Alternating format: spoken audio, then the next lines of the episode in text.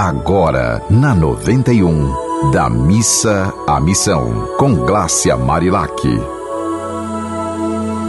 Olá! Dias de muita paz e alegrias para todos nós. Você sabe o que é uma co-housing? A ideia é incentivar a criação de comunidades guiadas pela solidariedade e cooperação. Meu nome é Glácia Marilac, sou jornalista e terapeuta, e neste micro programa de 5 minutos da Missa Missão, eu falo sobre trocar reclamação por ação e promover bem-estar para todos nós. Você já imaginou morar em um local onde as áreas compartilhadas são valorizadas? A ideia do co-housing que surgiu na Dinamarca e está bastante difundido nos Estados Unidos e a Europa é exatamente isso. Cada família mora em sua própria casa, mas convive com toda a comunidade nas horas das refeições, numa cozinha coletiva, fazem revezamento para levar e buscar os filhos no colégio e valorizam o meio ambiente, a coleta seletiva, oficinas terapêuticas que possam fazer todos juntos, promovendo a sociabilização e a diminuição de custos, já que tudo é feito na coletividade. Em Atos dos Apóstolos 2 tem a seguinte mensagem bíblica: Todos os dias continuavam a reunir-se no pátio do templo,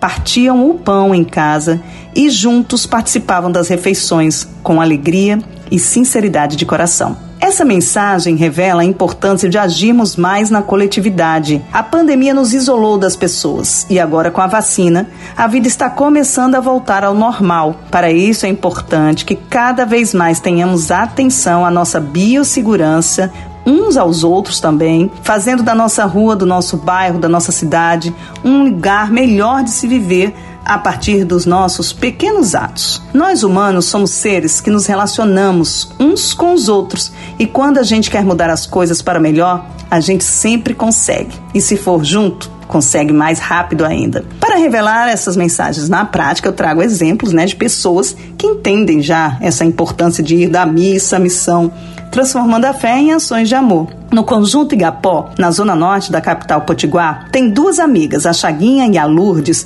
que junto com outros amigos do bairro já realizaram muitas ações coletivas que beneficiam todos os moradores. Quando eu era adolescente e cheguei aqui em Natal, eu participei de várias dessas atividades e sempre me encantava em ver a comunidade unida e feliz. Há dois anos, elas fizeram, com o apoio da Rede Eu Sou do Amor, uma gelateca e tiveram de paralisar as atividades por causa do isolamento. Agora, já estão planejando fazer um memorial no próprio conjunto, falando da importância histórica do bairro de Gapó, que inclusive perdeu recentemente um dos seus moradores mais atuantes, né, minha gente? O padre Tiago, um atuante sacerdote que chegou ao Brasil em 1960. Ele é belga e ajudou a construir a Zona Norte evangelizando e educando para a cidadania. Padre Tiago ajudou a construir né, várias capelas e sonhava também construir um jardim de infância ao lado de cada igreja. Ele realmente foi uma pessoa que saiu da missa e foi para a missão. E muitas pessoas que foram conviveram com o Padre Tiago sabem dizer das várias ações importantíssimas que foram feitas a partir do ato de transformar a oração em ação prática de amor ao próximo. Enfim, minha gente, são várias essas lindas histórias, né, que a gente pode contar, que a gente pode compartilhar, que a gente pode incentivar. E para isso a gente precisa fazer com que o nosso dia a dia se paute nessa vontade de viver de forma mais coletiva, de forma mais sustentável, de forma mais amorosa para todos nós. Não está fácil para ninguém. Então, a saída é sempre se pautar em menos reclamação e mais ação. Se você estiver disposto a ajudar o projeto da Missa Missão, mande sua história para gente.